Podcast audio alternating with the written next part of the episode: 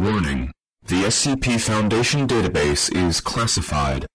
Access by unauthorized personnel is strictly prohibited. Perpetrators will be tracked, located, and detained.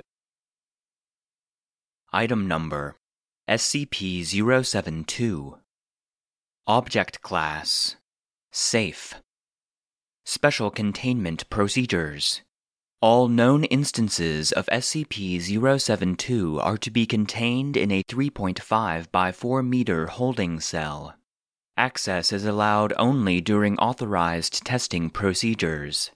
Without prior approval from Senior Researcher Grant, no materials created for the purpose of being slept on are to be introduced into a 15-meter vicinity of the holding cell.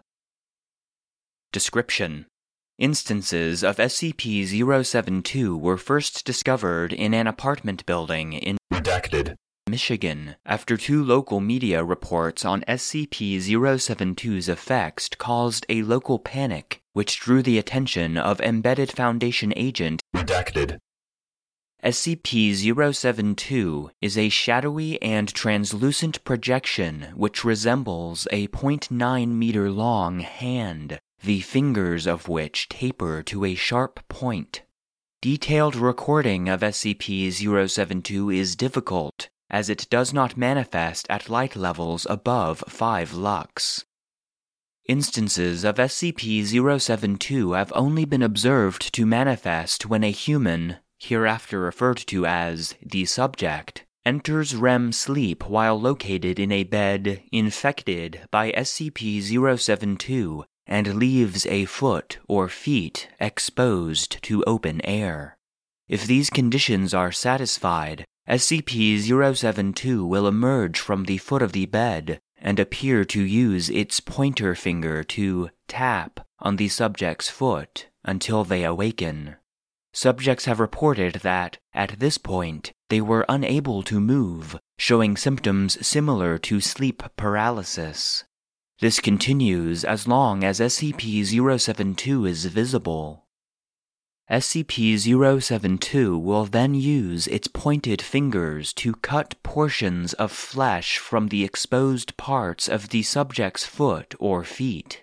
It will return to within the bed in between each removal, emerging without the collected material. This will continue until SCP-072 has taken all of the exposed foot or feet, stopping at the ankle. Those subjects exposed to SCP-072 report this process to be immensely painful. Its paralytic effects render them unable to scream or call for help. It is unknown if manifestations of SCP-072 feed on the collected material, or use it for some other purpose.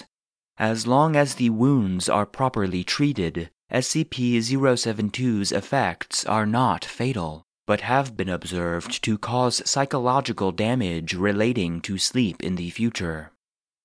There is also a secondary effect. Any bed within an approximately 10-meter vicinity of a bed which manifests the effects of SCP-072 will also host an instance of SCP-072.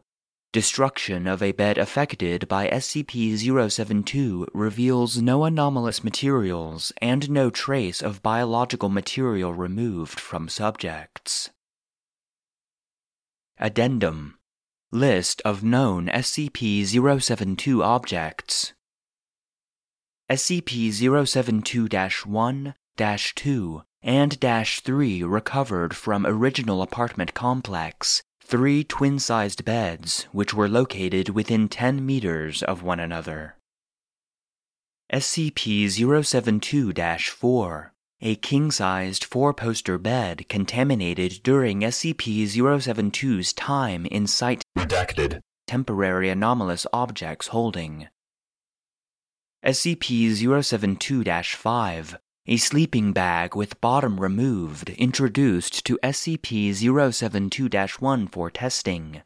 When D-2191 entered REM sleep in object, data expunged. SCP-072-5 not recommended for testing in future. SCP-072-6 and -7, beds introduced to SCP-072-2 and later destroyed for examination. Remains of SCP-072-6 and -7 appear unaffected, but are to be contained until further studies may be completed.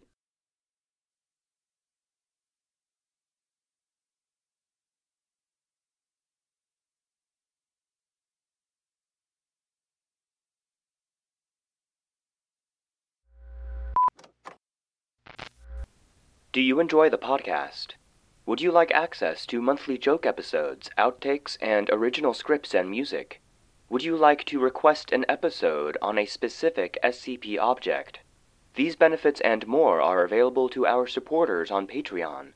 Become a patron of the show by going to patreon.com/the SCP Foundation Database.